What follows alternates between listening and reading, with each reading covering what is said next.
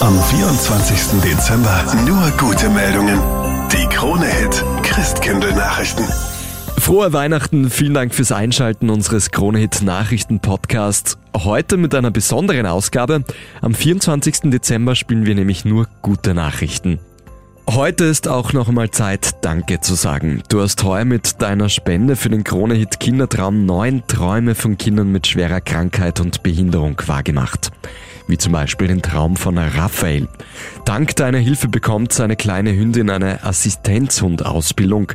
Für die Familie zählt aber nicht nur die finanzielle Unterstützung, sagt Stiftung Kindertraum Geschäftsführerin Diana Gregor Patterer. Es ist großartig, dass so viel Solidarität herrscht, dass Menschen bereit sind, andere Menschen, die es nötig haben, zu unterstützen. Das spendet auch sehr viel Hoffnung, dass die Familien nicht alleine sind, dass ihre Bedürfnisse gehört werden. Und für uns ist es auch immer wieder ein Geschenk zu sehen, wie die Community mobilisiert werden kann für den guten Zweck.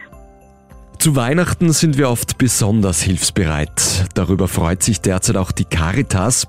Die Wiener Gruft, eine Obdachlosenunterkunft, hat nämlich bereits mehr als 1000 Winterpakete gespendet bekommen.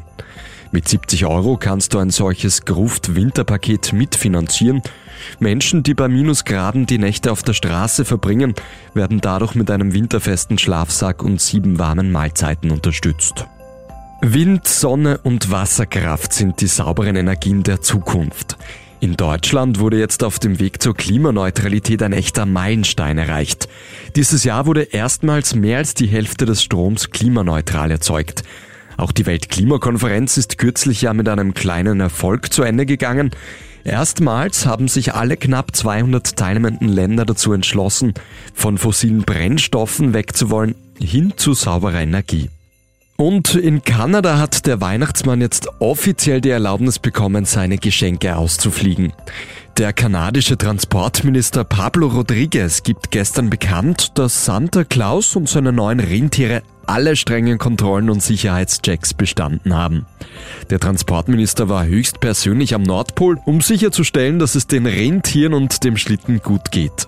Das Fahrwerk, das Enteisungssystem und das Navigationsgerät des Schlittens funktionieren einwandfrei. Der Weihnachtsmann bekommt jetzt ein Zertifikat, mit dem er den kanadischen Luftraum benutzen darf.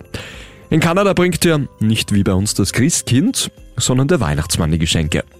Das war der Krone Hit Nachrichten Podcast. Vielen Dank, dass du eingeschalten hast und frohe Weihnachten.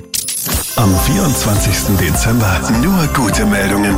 Die Krone Hit Christkindl Nachrichten.